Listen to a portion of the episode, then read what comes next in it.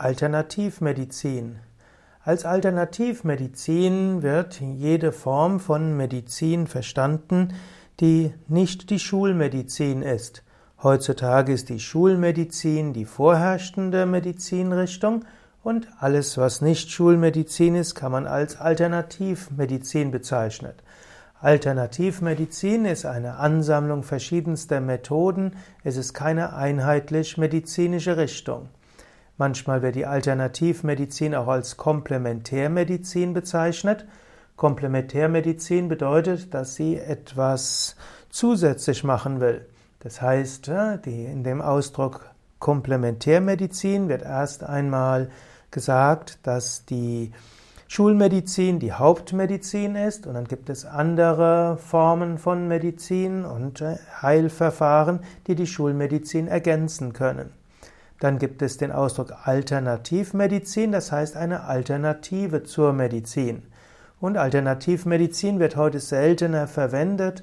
Die Befürworter von zum Beispiel der Naturheilkunde oder auch von Ayurveda oder TCM sehen sich selbst oft, gerade im westlichen Kontext, als Komplementärmedizin, weil sie nicht gegen die Schulmedizin sein wollen. Sie wollen sie ergänzen. Aber der Ausdruck Alternativmedizin hat auch einen Charme, denn es gibt dem Patienten eine gewisse Entscheidungsfreiheit. Es gibt verschiedene Alternativen. Schon in der Schulmedizin gibt es Alternativen. Das Ideal selbst der Schulmedizin ist heute der mündige Patient. Heutzutage ist mindestens im Leitbild eines Arztes angelegt, dass äh, die Mediziner mit dem Patienten die verschiedenen Vorgehensweisen besprechen, um dann anschließend zu überlegen, was will der Patient und was ist sinnvoll. Und so sollte also schon die Schulmedizin eigentlich eine Alternativmedizin sein, im Sinne dem Patienten einige Alternativen geben. Und insofern können auch verschiedene andere Richtungen eine Alternative sein.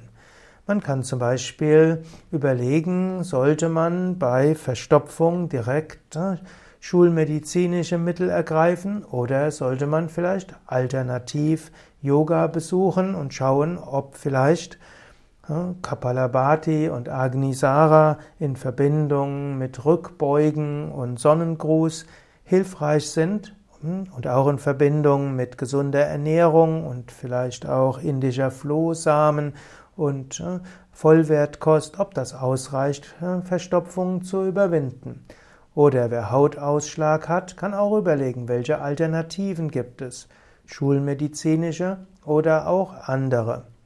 In diesem Sinne sind Alternativmedizin einfach, es kann zu einem ein Konzept sein, sich bewusst zu machen, ich habe mehrere Alternativen, sowohl innerhalb der Schulmedizin wie auch außerhalb der Schulmedizin.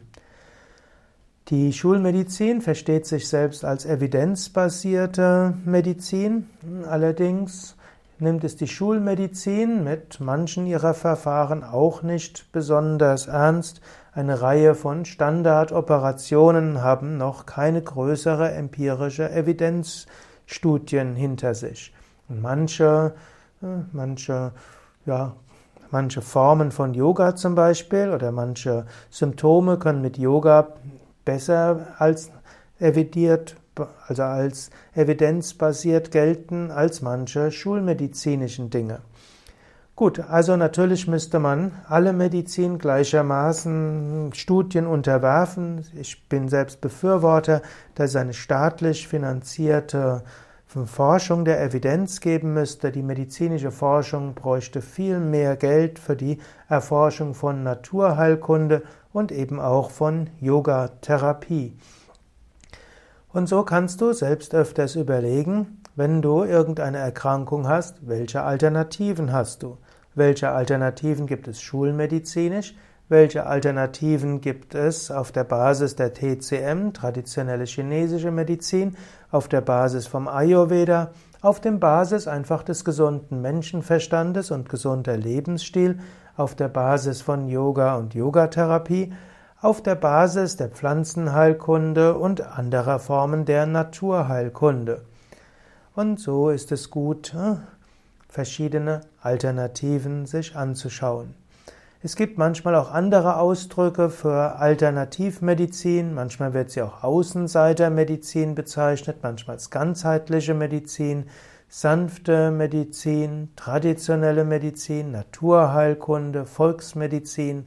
Aber man muss sagen, nicht jede Alternativmedizin ist sanft, nicht jede Alternativmedizin ist ganzheitlich, sondern Alternativmedizin, kann man einfach sagen, ist eine, die Sammelname für alle Heilgruppen von oder Heilverfahren, die man alternativ sich mal anschauen lassen, um anzuschauen, um als mündiger Patient Entscheidungen zu treffen. Und eines sollte man auch nicht vergessen.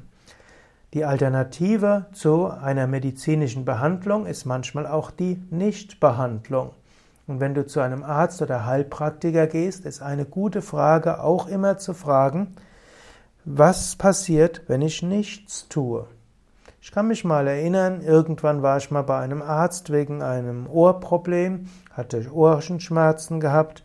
Er hat mir erst ein Antibiotikum verschreiben wollen und dann habe ich gefragt, was passiert eigentlich, wenn ich das Antibiotikum nicht nehme? Und dann hat er gelacht und hat gesagt, ja, gute Frage, vermutlich werden Sie genauso schnell gesund werden. Ich habe ihn schräg angeschaut und dann hat er mir gesagt, ja, wissen Sie, die meisten, die zu mir kommen, wollen ein Antibiotikum, aber eigentlich geht, geht es höchstwahrscheinlich auch ohne Antibiotikum vorbei. Sie könnten auch eine Woche abwarten und wenn es dann nicht besser ist, dann kommen Sie wieder. Und tatsächlich, am nächsten Tag war mein Ohrweh verschwunden.